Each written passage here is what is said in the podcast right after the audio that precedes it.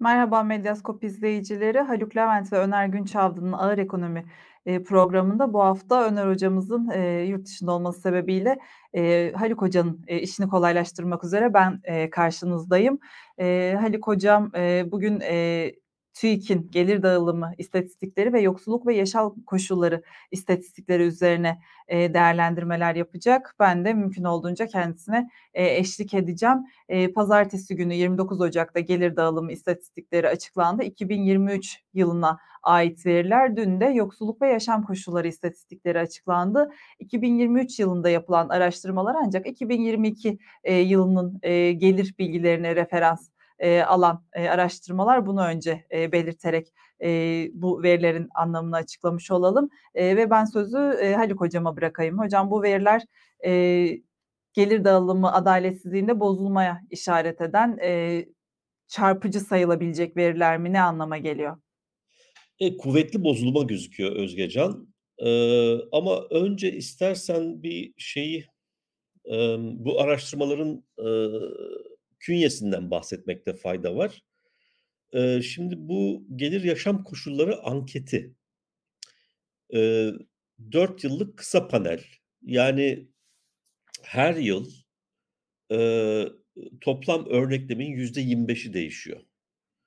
Dolayısıyla aslında belli ölçüde bir istikrardan bahsedebiliriz. Yani, eee, kesit olsaydı, ııı, diyelim, işte, 20 küsur bin, eee, haneye gideceklerdi ve, eee, bir sonraki yıl tamamen başka haneye gideceklerdi ve bu anlamda bir süreklilik bozulacak. Yani bir örneklem hatası büyük olacaktı. Ama burada, eee, geçen 2022'de gidilen hanelerin %75'ine tekrar gidilerek soruluyor. Dolayısıyla aslında birtakım böyle süreklilik arz eden istatistikleri de mikro veriler elimize geldiğinde biraz tabii, zorluklarla da olsa, eee, yapma imkânımız, görme, bulma imkânımız oluyor. Ama daha önemlisi bir tutarlılık var. Yani kesit veriye göre daha bir tutarlılık söz konusu.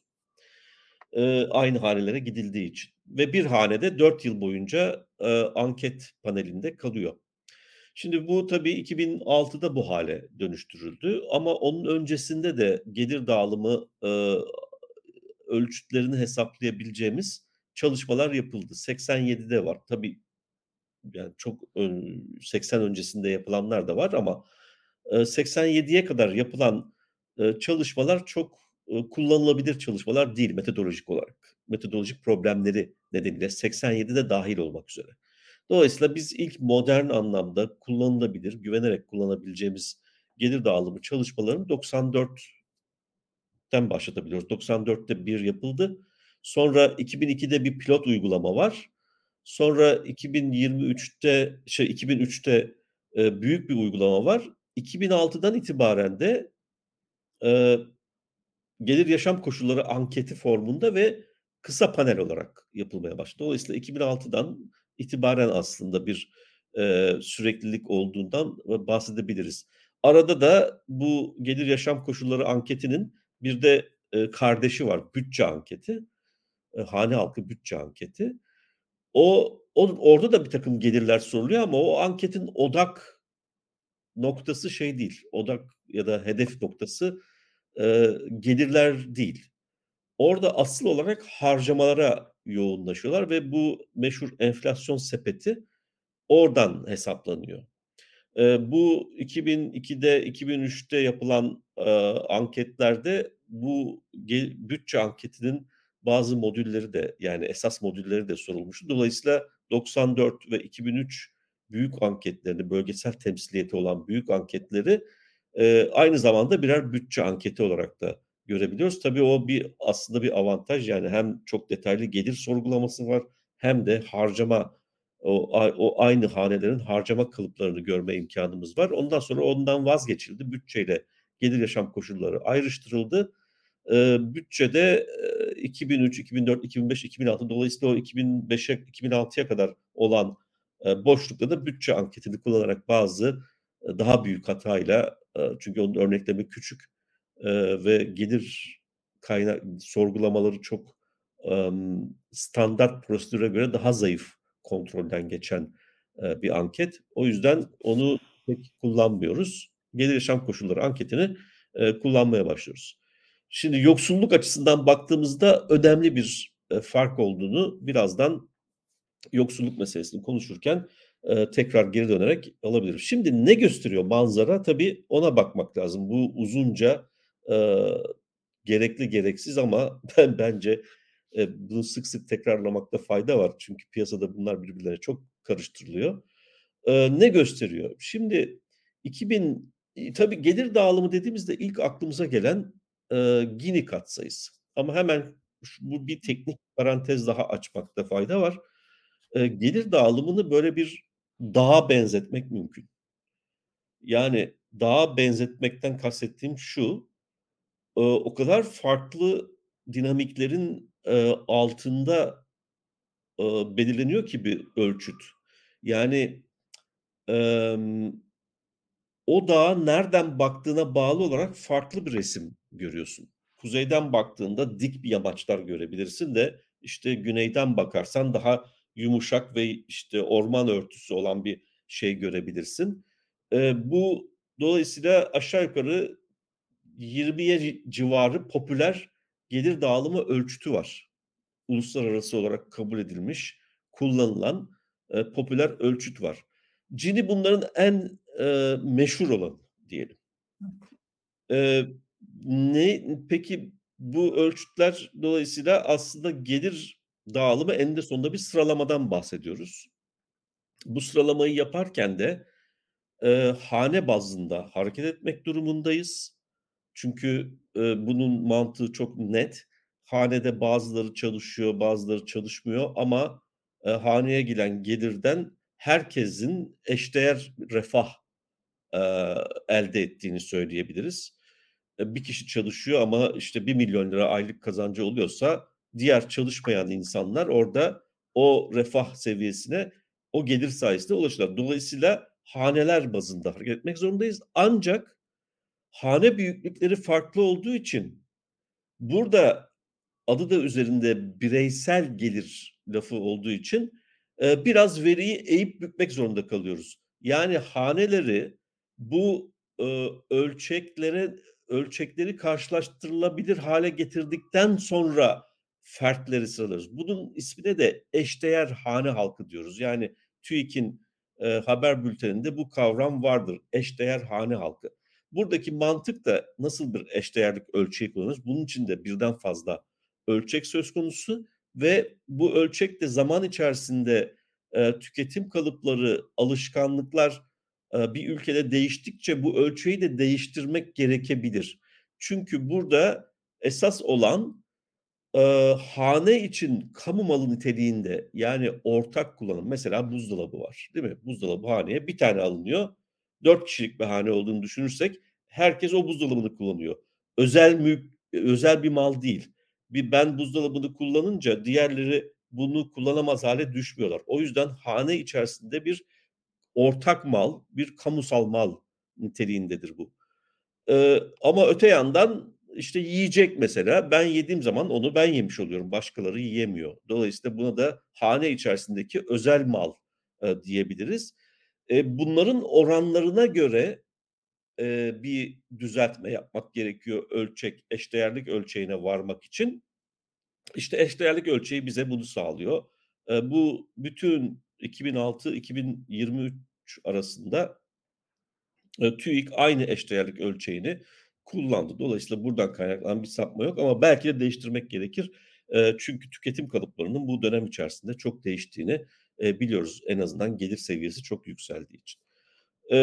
Şimdi dolayısıyla hane bazında hareket ediyoruz fakat fert, bireysel eşdeğer geliri ölçüyoruz. Bu ölçeğe göre 4 kişilik bir haneyi mesela 2.4 kişi varmış gibi, eee, sıralamaya tabi tutuyoruz. Bu sırala eşdeğerlik ölçeğine göre düzeltip fertleri ele aldıktan sonra, eee işte, o bahsettiğim çeşitli göstergelerle o fertlerden oluşan dağı en tepede en zenginler, en aşağıda en fakirler olmak üzere, eee, fotoğraflarını çekiyoruz sağdan, soldan, eee, güneyden, kuzeyden. Sonra aslında bütün bu fotoğrafları birleştirip bakmak lazım. Eee, bir tür 360 derece fotoğraf çekmek gibi diyelim. eee, bakmak lazım ki, eee, gerçek durum hakkında, eee, bilgi sahibi olalım. Eee, TÜİK haber bültenlerinde bunun bu göstergelerin, eee, en popüler olanlarını veriyor ama bunların dışında da mikro veriyi alıyoruz tabii. M 2022 gelirlerini gösteren 2023 araştırmasının mikro verisi de tahmin ediyorum haziran-temmuz ayı gibi araştırmacılara, eee, açılacak. Ondan sonra biz kendi hesaplamalarımızı o mikro veri verilerden yapıyoruz. Şimdi Gini neyi gösteriyor peki? Gini esas itibariyle bu gelir piramidinde, hani, bunu böyle bir, eee, bütün Türkiye'deki insanları eşdeğerlik düzeltmesini yaptıktan sonra sıralasak, bunun içerisinde orta blokta diyelim, eee, %30'la 60 arasında, 70 arasında bulunan bloktaki gelir transferlerine ve mobilitelere, hareketliliğe daha fazla ağırlık veriyor. Eee, ama aslında bizim durumumuz bu değil. Bizim durumumuz çünkü birazdan bahsedeceğiz, eee, yoksulluk, ııı, raporuyla, yani, yoksulluğun da bir kez daha altını çizmek istiyorum, aynı ve veri kaynağından, eee, hareket edilerek yapılmış bir şey. Eee, yoksulluğun yoksulluk çalışmalarıyla falan birleştirdiğimizde ve dağılım hakkında, eee, bu çeşitli göstergelerden, eee, bir fikir sahibi olduğumuzda çok ağır bir şekilde sağa çarpık, yani, eee, düşük gelir, eee, rakamlarında bireylerin çok yoğunlaştığı, eee, ııı, ve o kuyruğun da sağa doğru, yani, yüksek gelirlileri kapsayan bölümdeki kuyruğun da aşırı uzadığı, eee, bir dağılım ve bu bir eğilim, trend diyebiliriz. Yani, yıllar içinde karşılaştırma yapacak olursak aşağıya doğru bir yığılmanın olduğunu görüyoruz ve bu artarak devam ediyor yığılma. Eee, ama bir yandan da sağ uçta, yani, en zenginlerde de yine açılma artarak devam ediyor. Yani, gelir dağılımı kuvvetli bir şekilde bozuluyor aslında.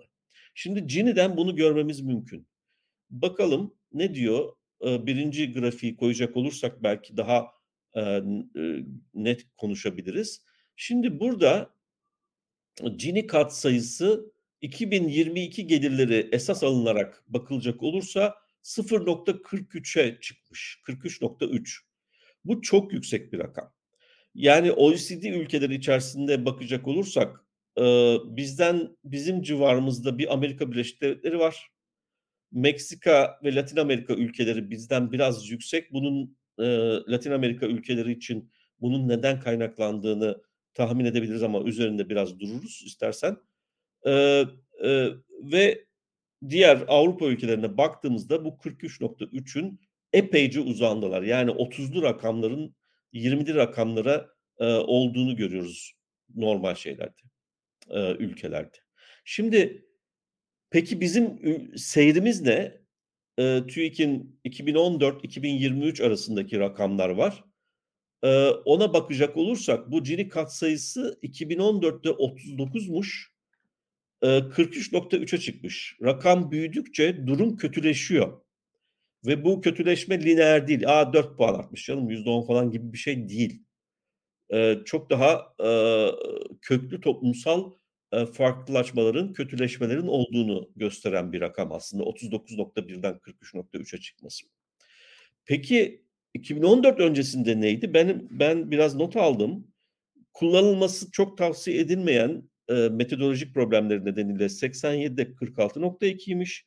94'te TÜİK 49 hesaplamıştı, haber bültenlerinde falan öyle yazmıştı ama bizim yine TÜİK'ten ilgili arkadaşlarla beraber yaptığımız çalışmalarda ve Dünya Bankası'nın yine aynı veriyi kullanarak yaptığı çalışmalarda bu 45.7 olarak hesaplanmıştı. 94 kriz yılı, eee, ııı, ve ekonomi istihdamın %40'ı aşağı yukarı tarımda. Yani, tarımın hâlen ağırlıkta olduğu bir, dö bir ekonomiden bahsediyoruz. Orada, eee, krizin vurduğu bir ortam, 94 krizinin olduğu bir ortamda, eee, Gini katsayısı 45.7'ymiş. Şimdi 43.3. 2000 eee, 3'e geldiğimizde bu 42.2'ye düşmüş 45.7'den. 2004'te 41.3, 2007'de 38.4, Eee, ve bu herhâlde Türkiye'nin gördüğü en düşük rakam 38.4. Ondan sonra yavaş yavaş yükselerek, işte, 2014'te 39.1, eee, 40 barajını 2016'da geçiyor. Eee, sonra 41'ler, 40'lar, 39.5'lar falan, eee, 40 böyle 40-41 etrafında dalgalanıyor. 40 etrafında dalgalanıyor. Eee, COVID'in etkisiyle 2021 yılında, 2020 yılı 40-0-40 biliyorsun kav COVID bütün gelirleri bastırdığı için aslında, eee, gelir dağılımında bir düzelme varmış gibi gözüktü. Herkes, eee, düşük gelirlerde, eee, buluştuğu için, eee, sıralama biraz düzelmiş gibi gözüktü ama o kötü bir şeydi tabii. Eee, o COVID etkisi yavaş yavaş geçmeye başladığında 41.5 sonra 43.3. Yani bu 41.5'tan 43.3'e 1 yıl içerisinde sıçradı. Peki 41.5'la 43'te iktisadi olarak neler nasıl bir, eee, şeyden geçiyoruz? Enflasyon herhâlde ilk aklımıza gelmesi gereken şeylerden bir tanesi.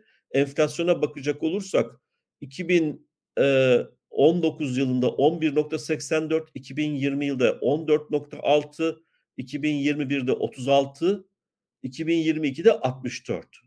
Yani, eee, enflasyon olağanüstü sıçrama gösteriyor. Enflasyon sıçrama gösterdiğinde, eee, 41.5'ları 43.3'leri görüyoruz. Bir not daha 94'te de %100 civarındaydı tüketici enflasyonu. O da 45.7'lere tekabül ediyor. Dolayısıyla enflasyonla gelir dağılımı arasında, eee, büyük bir bozulmadan, bir bağdan bahsedebiliyoruz. Enflasyon yükseldikçe gelir dağılımı bozuluyor. Bu çok normal. Bunun mekanizması üzerinde, eee, dilersem ileride bir parça durarız. Bu dururuz. Bu, ııı, deskriptif, eee, aşamayı geçtikten sonra. Şimdi TÜİK'in verdiği bu tabloda, eee, 2 tane oran daha var. P80, P20. Bu şunu şu şu demek oluyor. Sıralamayı yapıyoruz ve o sıraladığımız insanları, yani bütün Türkiye'deki bireyleri, eşdeğer birey olarak, eee, gördüğümüz bireyleri, eee, 5 bölüme ayırıyoruz.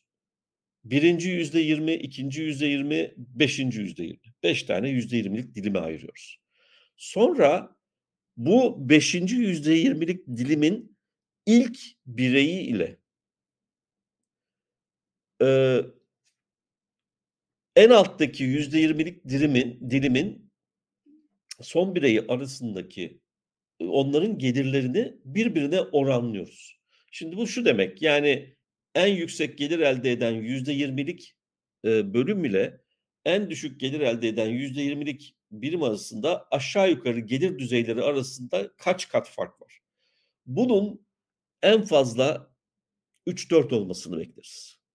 En fazla. Yani normal dağılım, ideal hâli bunun herhâlde 2,5-3 olmasını beklememiz gerektiriyor. Belki daha düşük olmasını. Tabii 2 standart sapma civarında, 1,5-2 standart sapma civarında olmasını bekliyoruz. Ama 7.4 2014'te, 2022'de 7.9 kat, 2023'te 8.4 kat. Yani bu polarizasyonu, gelir polarizasyonunu burada izleyebiliyoruz. Onun hemen altında bir şey var. Bu %20'lik dilimlerin de, eee, eşdeğer dağıldığını düşünmemek lazım. Onların da son derece çarpık bir dağılıma sahip olduğunu düşüne düşünmemiz için çok neden var. Eee, bu çerçevede bu defa %10'luk gruplara bölecek olursak, yani 10 tane grup oluşturursak P90, P10 bize bunu gösteriyor. Eee, 10 grup arasındaki fark ise 2013'te 12.6'ymış, 2022'de 2021 gelirleri söz konusu olduğunda 14.2'ymiş, şimdi 15'e çıkmış. Yani %10'luk dilimlerde bile ki o da kalın bir dilimdir aslında pizza dilimi gibi düşünecek olursak 15 kat fark var. Bunu %1'lik dilimlere koyacak olursak mikro veri elimizde geldiğinde göreceğiz. Bu kat herhâlde yüzleri falan aşacaktır. Yani, eee, birkaç yüzlere varma ihtimali var. Bu kabul edilebilir bir eşitsizlik değil. Dolayısıyla burada çok ciddi bir problem var. Hocam bir şey sormak istiyorum. Bu, eee, ölçümlerin yapılabildiği, eee, Türkiye'de eee, ki herhangi bir dönemde ideal olan 3-4 katı olması P80-P20 oranının dediniz. Böyle bir ölçüm, eee, yapılabilen bir dönem var mı? Yok.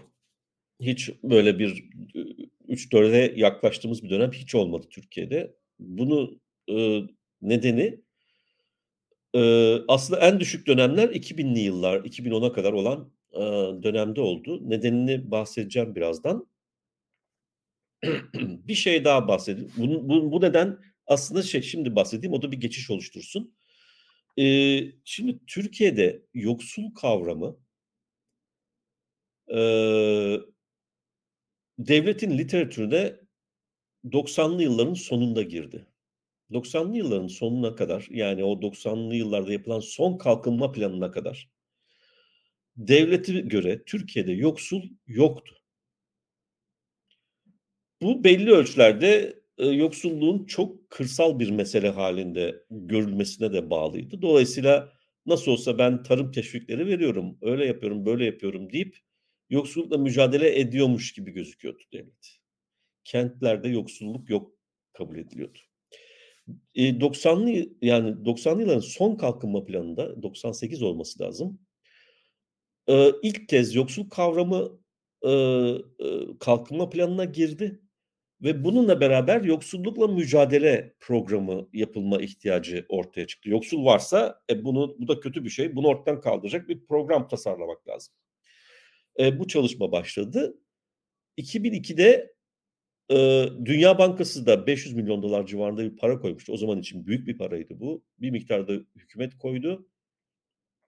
Bir kurumsal kapasite oluşturuldu. TÜİK'te, işte, anket altyapısı oluşturuldu falan. Dünya Bankası uzmanlarıyla ortak çalışmalar. Yerel uzmanlar da vardı çok sayıda. Biz de çalıştık oralarda. Iıı, 2002'de Türkiye'de pilot çalışma olarak yoksullukla çalışma başladı. Başbakanlık, ııı, Yoksullukla Mücadele Fonu gibi bir şey oluşturuldu. Vakfı-Fon diye, ııı, popülerleşen bir ismi vardı onun. Iıı, sonra 2003'te de program başladı. Yani AKP iktidarı kurulduğunda bu yoksullukla mücadele programı hazırlanmış ve AKP hükümeti bunu hiç, eee, değiştirmeden başlangıçta, eee, kullanmaya başladı.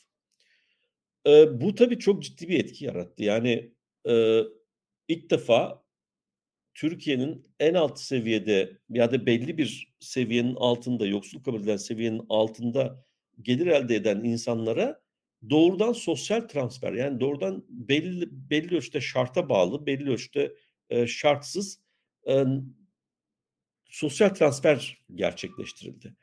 Dolayısıyla bu alttakileri yukarı doğru itince en alttakileri yukarı doğru itince, eee, bir şey oluştu. Gelir dağılımında iyileşme oluştu ve 2000, ııı, işte 4'te 2005'te 42, 2006'da 39, 2007'de 38'e düştü.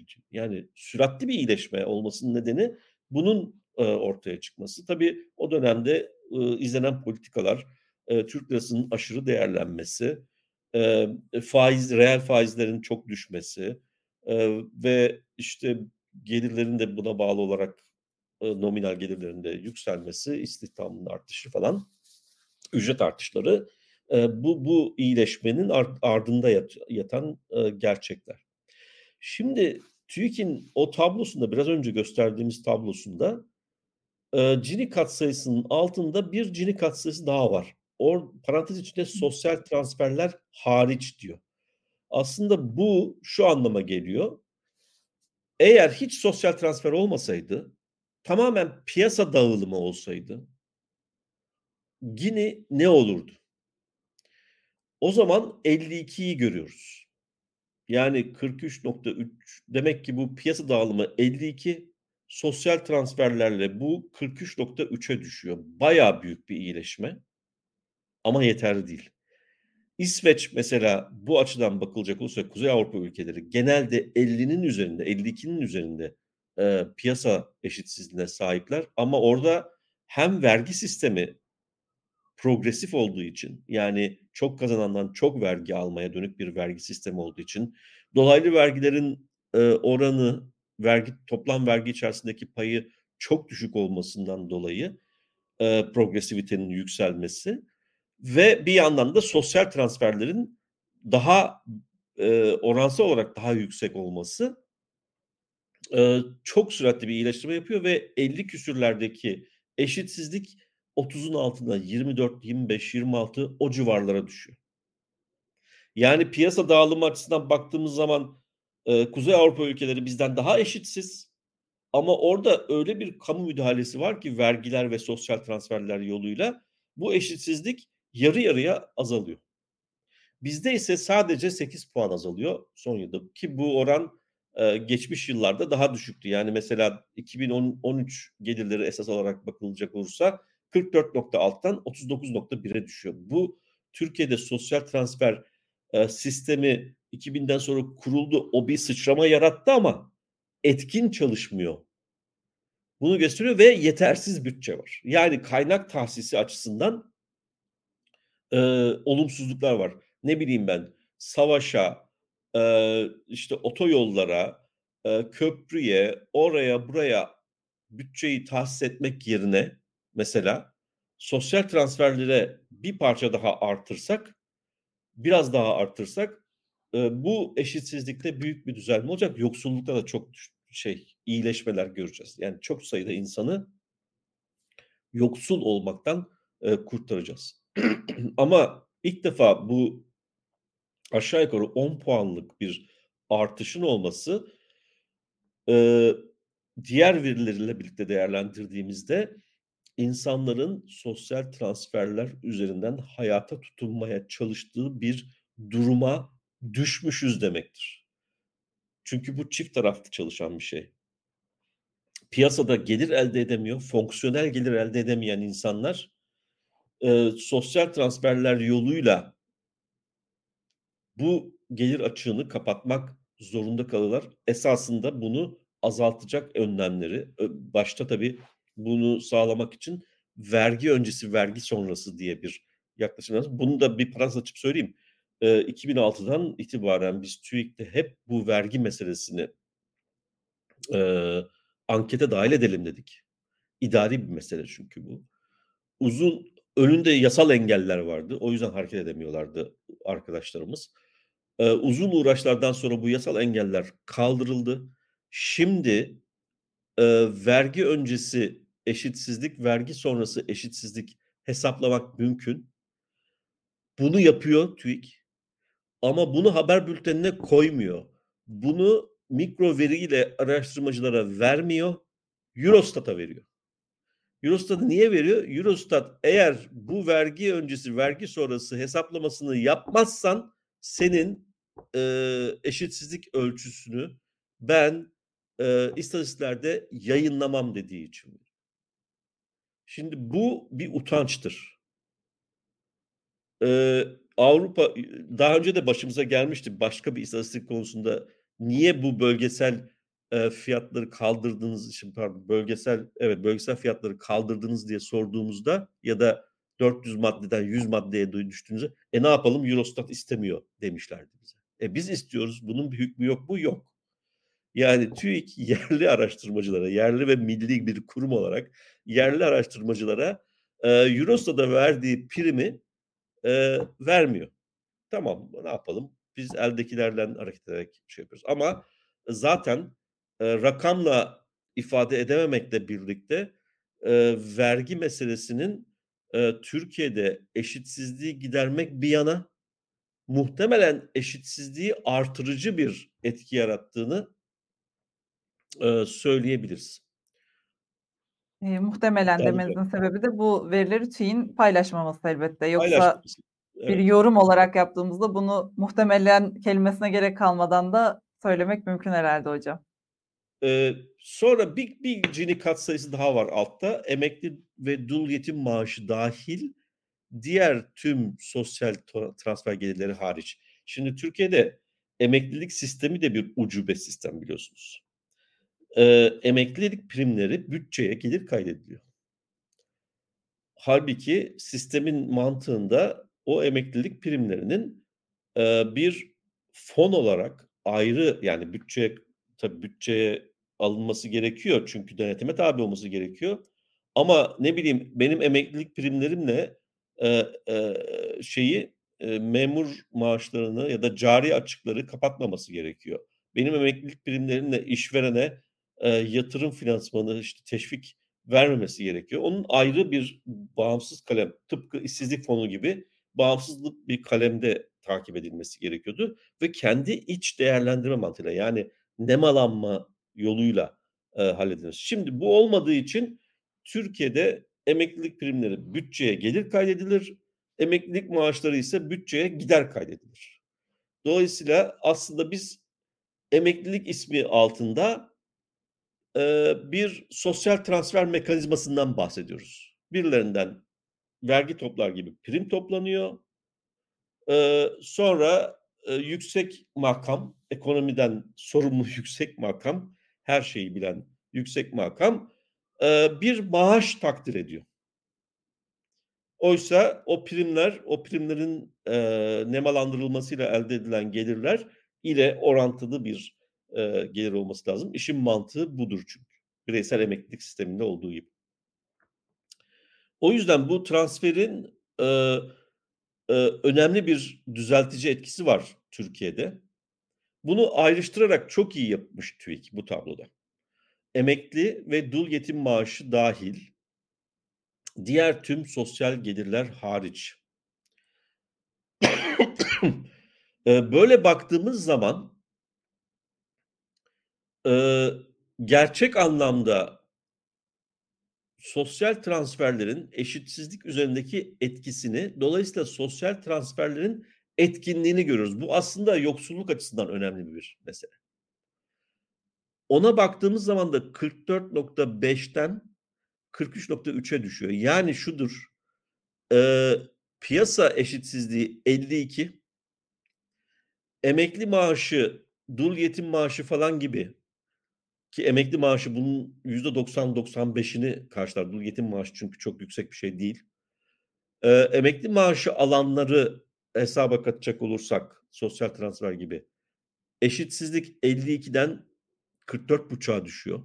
Yani o farkın büyük bir kısmı emekli maaşından geliyor. Bunun da önemli bir gösterge olması olarak değerlendirmek gerekiyor. Sonra devlet giriyor, ya benim yoksullarım var. Bu yoksulların da hayatını kolaylaştırayım, belli bir minimum refah seviyesine, eee, anayasanın emrettiği gibi belirli bir refah seviyesine ulaşmalarını sağlayacak bir program uygulayayım dediğinde de 1 puanlık bir iyileşme oluyor. 44.5'tan 43.3'e düşüyor. Yani sos Türkiye'de sosyal transfer sistemi etkin değil. Vergi bu yok. tabloda gösteriyor. Sosyal transfer yok.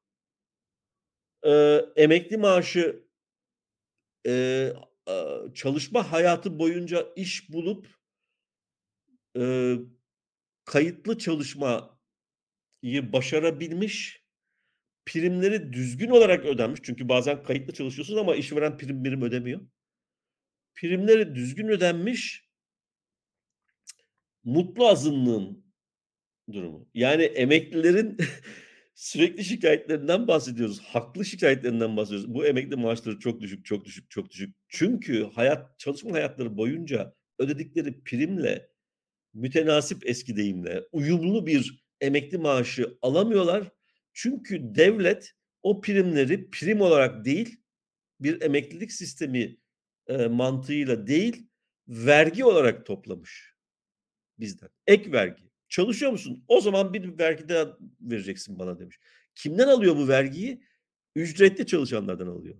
E, ücretli çalışanların gayri safi yurt içte iç içi hasıladaki payının sürekli düşmekte olduğunu görüyor muyuz? Görüyoruz. Dolayısıyla burada bir fonksiyonel gelir üzerinden yapılmış sınıfsal bir tercihten de bahsedebiliriz artık. Yani diyor ki devlet, ey emekçi sınıfı çalışıyorsun, güzel, ücretin düşük, ücretlilerin %50'si, eee, zaten %50'den fazla, %60'ı neredeyse asgari ücret alıyor. Beni ilgilendirmez. Ben senden vergi alırım, %25-30. O yetmez, prim tahsilatı da yaparım. Onu da istediğim gibi harcarım diyor. Öyle olunca işte bugün emeklilerin karşı karşıya kaldığı ucube durum ortaya çıkıyor. gelir eşitsizliğine bakacak olursak o şikâyet ettiğimiz emekli maaşları büyük bir eşitsizlikte büyük bir düzeltme sağlıyor. Çünkü toplumun geri kalanına göre emekli maaşı almaya hak kazanabilmiş insanlar bir azınlık oluşturuyorlar. Ve bu gelir üzerinde, gelir dağılımı üzerinde böyle bir etki yaratıyor. Bu Türkiye'nin yap hani bir sürü yapısal problemden bahsediyoruz. En önemli yapısal problemlerinden bir tanesidir. Hep söylüyoruz biz programlarımızda. Türkiye'de gelirler politikası çökmüş durumda. Türkiye'nin en büyük yapısal problemi budur. Verimlilikler çökmüş durumda. Arz tarafından bakacak olursak en önemli yapısal problem budur. Bu problemleri çözmek için enflasyonun dolayısıyla Türkiye'de enflasyonun kaynakları buralarda yatmaktadır. Bunları çözmek için faizdi, dövizdi, ıvırdı, zıvırdı meselelerine takılmayın.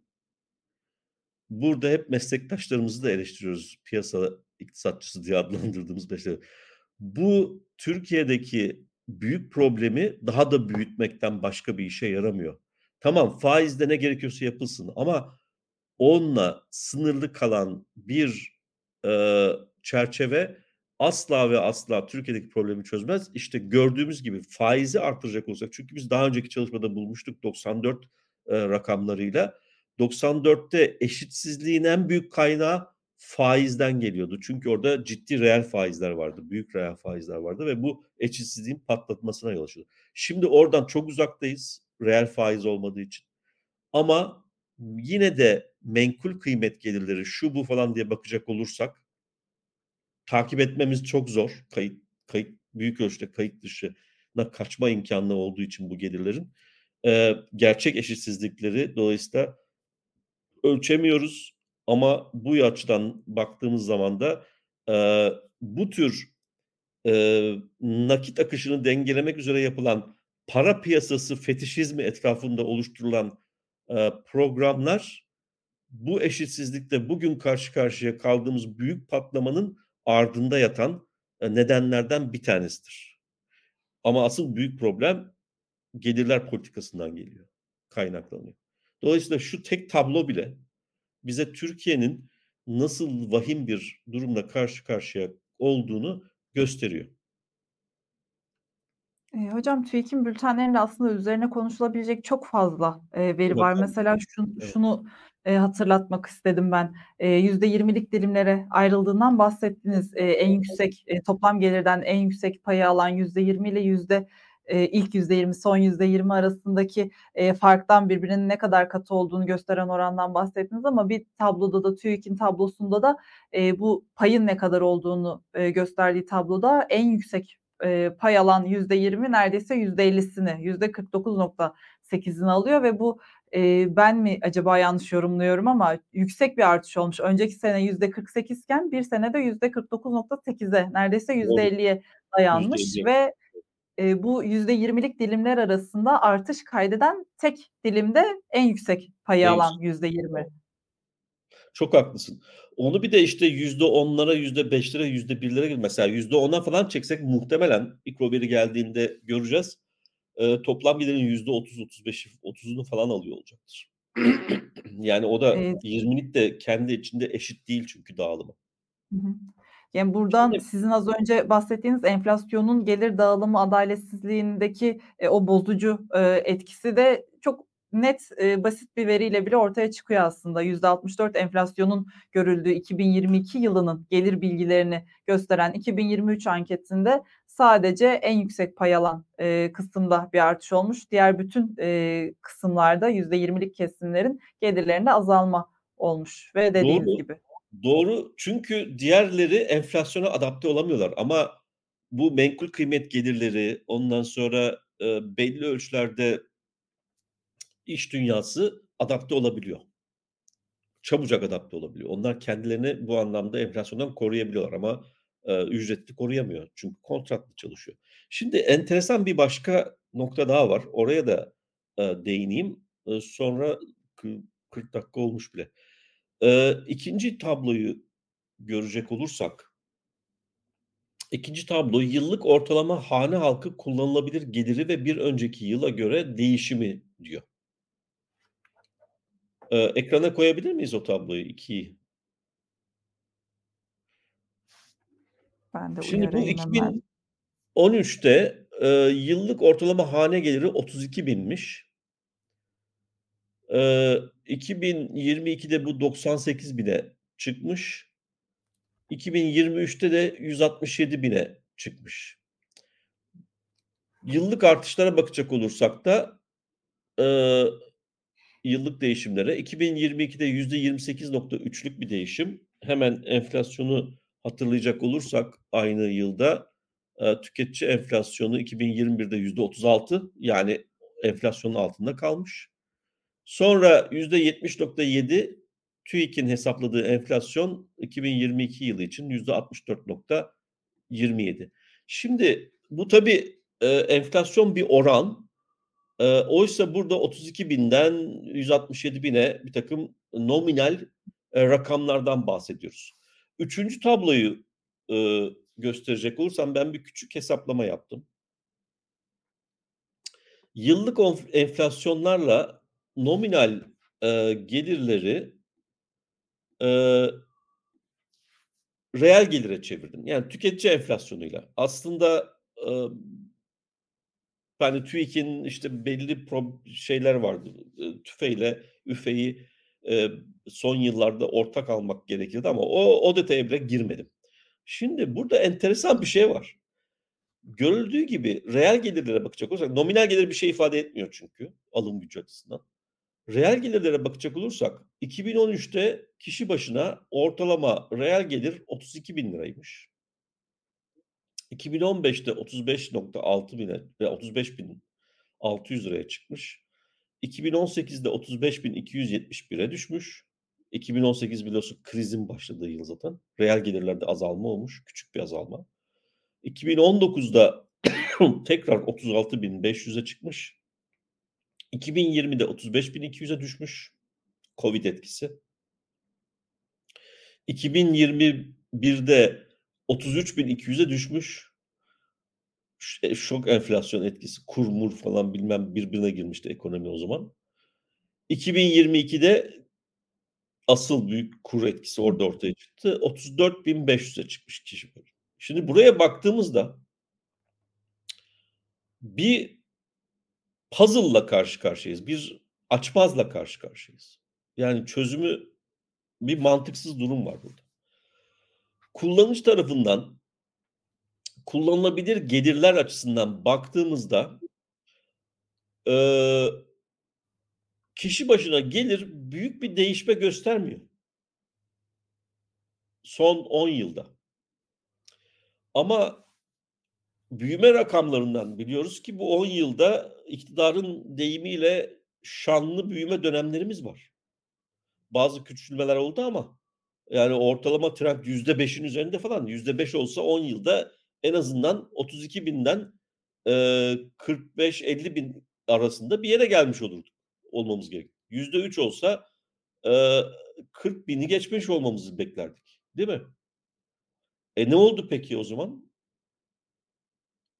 A bu şimdi doğrudan doğruya, şey olduğu için hane halkından toplanan, eee, veriler olduğu için ve bir işte az ön konuşmanın başında da gösterdiğim gibi bir süreklilik arz eden bir, eee, veri şey, emm, gözlemler gözlem seti olduğu için belli ölçülerde süreklilik arz eden e, çok net izliyoruz yani insanların durumu değişmemiş. Reel olarak baktığımızda. Eee, oysa refah payının yani büyümeden kaynaklanan refah payının buraya gelmesi gerekiyordu. O zaman 2 şık var. Ya büyüme yanlış hesaplanıyor. Son zamanlarda bu tür kuşkular var zaten.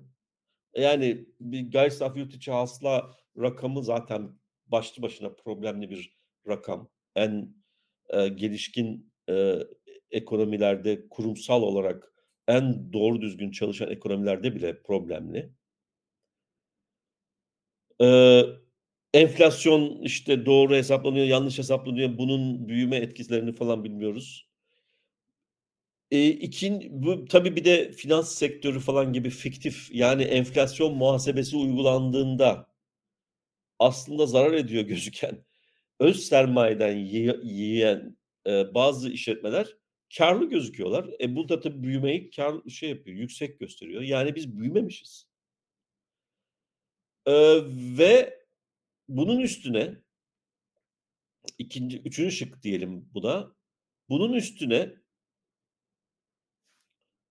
Eee, şimdi bu kullanılabilir gelirlerdeki durumu gösteriyor bize. Yani refahın, hani, büyüme büyümeyi bir refah ölçütü olarak alıp, daha doğrusu gayri safi yurt içi hasılayı bir, eee, refah ölçütü olarak alıp, büyümeyi de bu refahtaki artış olarak değerlendirecek olursak, bu artıştan, refah artışından 10 yıl boyunca yoksullar demiyorum, ortalama gelir ortalama vatandaşın geliri hiç etkilenmemiş.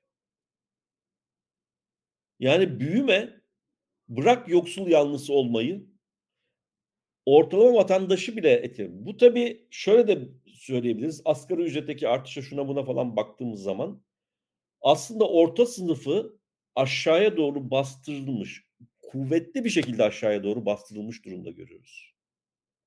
Yani orta sınıf yok oldu bilmem ne falan, bu rakamlarda net gözüküyor bu. Eee, bir yandan yüksek gelirlerin, eee, süratle bir pimpon topu gibi, eee, ivmeli bir şekilde ortalamadan, toplumun geri kalanından uzaklaştığını görüyoruz. Çok böyle kalın çizgilerle, eee, verilen rakamlarda bile bunu görüyoruz. Bir yandan da orta sınıf dâhil olmak üzere aşağıya doğru gelirlerin bastırıldığını görüyoruz. Şimdi böyle bir ortamda yoksulluk üzerine de birkaç laf edip bitireceğim. Eee, süremiz doluyor çünkü. Böyle bir ortamda sen, eee, muhtemelen öyle bir soru soracaktın zaten ama yoksul yoksulluğa gelmeyi başaramadığımız için sormadın. Bu yoksulluk ölçütleri, TÜİK'in yoksulluk bültenindeki ölçütler ne yansıtıyor? Hemen söyleyeyim, yoksulluğu yansıtmıyor, yoksulluğu ölçmüyor. Bu içinde bulunduğumuz gelir yapısında, bu içinde bulunduğumuz toplumsal yapıda, bu içinde bulunduğumuz iktisadi yapıda göreli yoksulluk ölçütleri yoksulluğa dair bir şey söylemez. Hiçbir zaman söylemiyordu. Tamamen yetersiz kalıyor. Şimdi göreli yoksulluk ne demek? Onu bir şey yapalım. Bu gelir dağılımı hesaplarken önce insanları eşdeğer bireyler hâline getirip sonra da bir sıralama yapıyoruz ve sonra çeşitli ölçütlerle bunların birbirlerine göre konumlarını değerlendiren göstergeler üretiyoruz. Eee, yoksul işte göreli yoksullukta ne yapıyor? Medyan geliri alıyor. Medyan eee, en ortadaki insanın elde ettiği gelir. Yani sıralamada tam ortancayı gösteren, eee, bireyin, o ortanca bireyin gelirini gösteriyor. Bunun %70'ini alsam, %60'ını alsam, %50'sini alsam, oradan bir çizgi çeksem bunun altında yüzde kaç yaşıyor deriz. Şimdi ortalama gelir yükselirken bu %15-20'nin altına düşmez hiçbir zaman, hiçbir ülkede. Git Fransa'ya, göreli yoksulluk %15'in aaa, altına düşmez normalde. 15'in 20'nin. Eee, en geli en yüksek gelirli Kuzey Avrupa ülkelerine git, yine düşmez. Çünkü bu sıralamada bir sıralamaya bağlı bir yoksulluk çizgisi çekiyoruz aslında. Yani göreli gelire bağlı bir yoksulluk çizgisi. Oysa ilk başlarda 90'lı yıllarda, işte 94 verisinden hareketle 2000'li yılların başında o 2006-2007'ye, zafer dolu 2006-2007'ye gelene kadar iktisadi açılardan, eee, biz mutlak yoksulluk rakamı hesaplardık. İşte bu, eee, mutlak yoksulluğun, eee, her yıl, belli bir kaloriyi sağlayacak bir sepet oluşturulur. O sepetin, eee, fiyatı takip edilir. bu şey gibi TÜİK tü Türk İş'in, emm, ücretliler geçinme rakamı yani minimum onların ilan ettiği yoksulluk sınırı falan var ya, Hı o sınır işte şey eee, mutlak yoksulluk sınırı. Bir de açlık sınırı var. Açlık sınırı sadece yiyecekleriden oluşan bir sepeti takip ediyor. Eee, onun üstüne de işte %50-60 koyuyorsunuz. Bir o kadar yani onu %40-50'de tutup bir bir bir kat %50-60 ya da bir katı daha koyduğunuz zaman yoksulluğu buluyorsunuz. Bunun rakamları, eee, hesaplamak kolay yani o oransal rakamları. Buna da mutlak yoksulluk diyoruz. Mutlak yoksulluk bir ara Türkiye'de %2,5-3'lere kadar düşmüştü. Türk lirasının aşırı değerlendiği dönemde. Eee, uluslararası karşılaştırma açısından Dünya Bankası işte günde kişi başına, eşdeğer kişi başına $2,5 $4 gibi rakamlar koyuyordu. O şimdi herhâlde $7-8'a gelmiştir. O da bir yoksulluk sınırı olarak alındığında eee mutlak yoksulluk hesaplamak mümkün. İşte i %2 2,5'lara falan düşünce örneklemin hata payı içerisinde kaldığı için TÜİK dedi ki ya biz bunu yapmayalım. Biz de artık şey gibi, eee, refah seviyesi açısından görece en düşük durumda kalan insanların refahlarına odaklanıp onları daha rahat bir hayata nasıl taşırız diye bir soru sorduralım ve buna göre bir program oluşturmak üzere göreli yoksulluğa geçelim. Uluslararası kuruluşlar da evet doğru, hakikaten haklısınız dediler ve öyle kaldı. Ama 2010'dan sonra bu ter tersine döndü. Ama geri dönmedi iktidar bundan. Bizim şimdi doğru düzgün bir mutlak yoksulluk hesabı yapmamız lazım. Ben öyle hissediyorum ki rakamlara baktığım zaman, dolar hesaplarına falan baktığım zaman Türkiye'de dolar üzerinden yapmak doğru değil bu arada. O yüzden, eee, yaparız diye ortaya çıkmıyorum. Emm, doğru düzgün bir yoksulluk, mutlak yoksulluk sınırı hesaplanacak olursa mutlak yoksulluk oranı muhtemelen göreli yüksek, eee, yoksulluk oranının epeyce üstüne çıkar. Bu da ayrı bir utanç vesilesidir iktidar için. Şimdi tabii, eee, popüler sorulardan bir tanesi ya madem bu kadar kötü durumda bu millet niye oy veriyor? Onun için de, eee, geçen hafta konuştuk biraz, ondan önceki hafta da biraz değindim ama eee, itaat et, rahat et meselesiyle şey yapan ve bu yoksulluk, bu sosyal transferlerin az da olsa, eee, etkinsizliğinin nedenlerinden bir tanesi iktidar çeteleri. Yani çeteyi burada kriminal olarak bahsetmiyorum.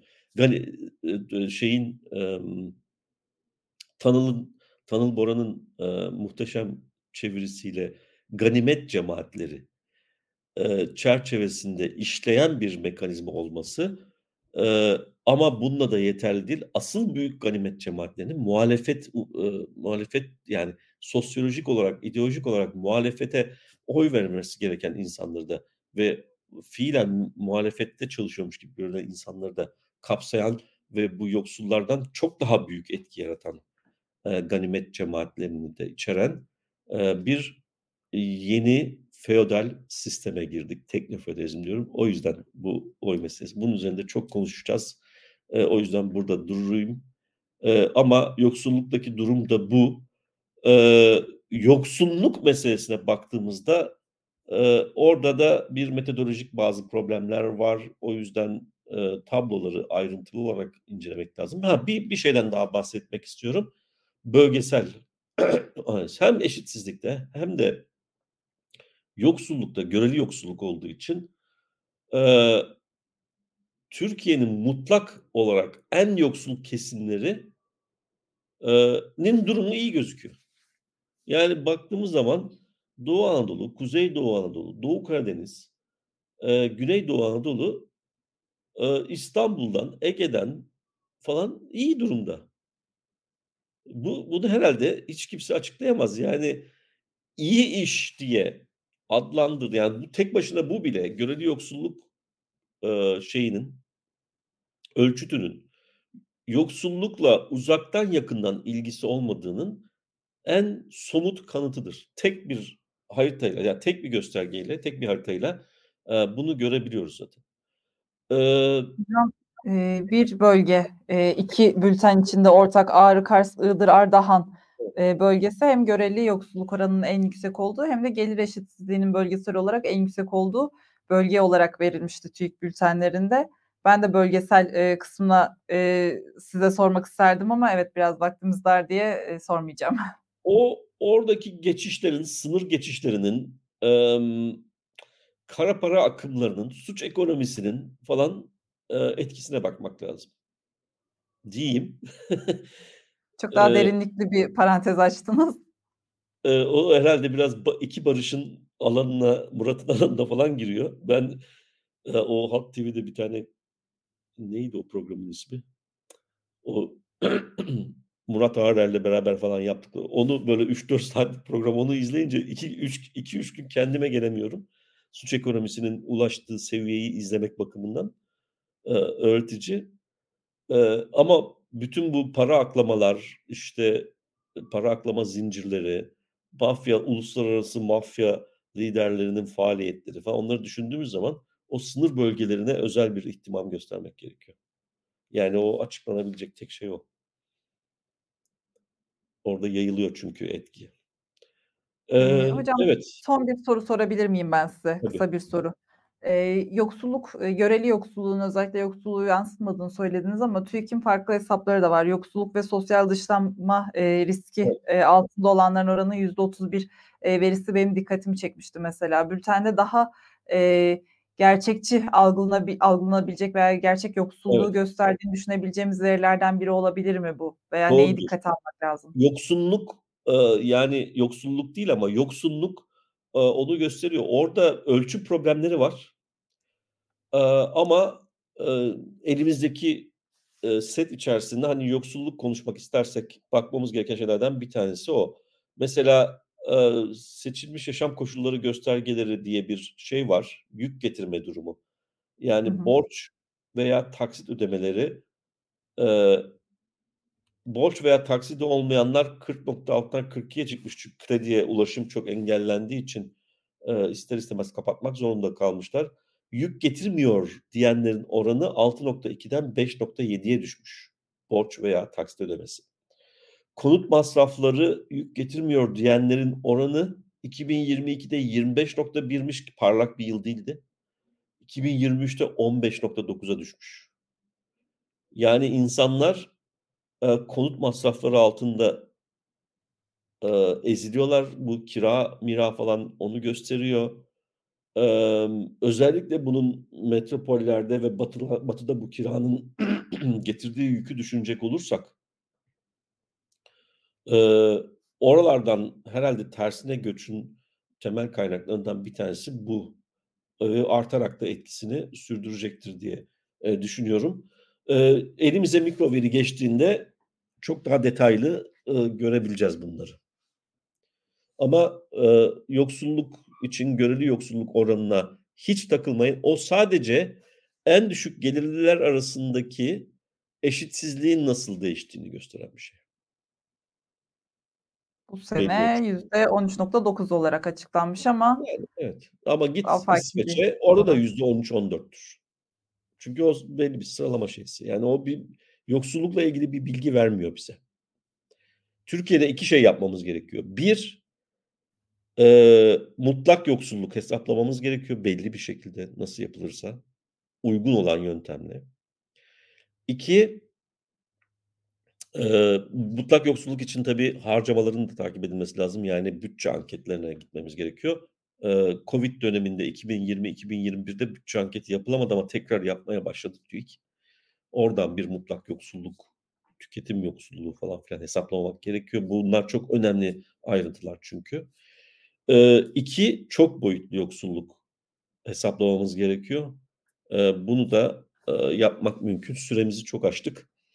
Eee, ileriki programlarda konuşuruz bunları zaten. Eee, Ağır Ekonomi Programı Haluk Levent ve Öner Günçavlı ile önümüzdeki haftalarda devam edecek. Haluk hocamıza da şimdiden, eee, teşekkür edelim. Bizi izle izleyenlere de Medyascope izleyicilerine de teşekkür ederiz. Hoşça kalın.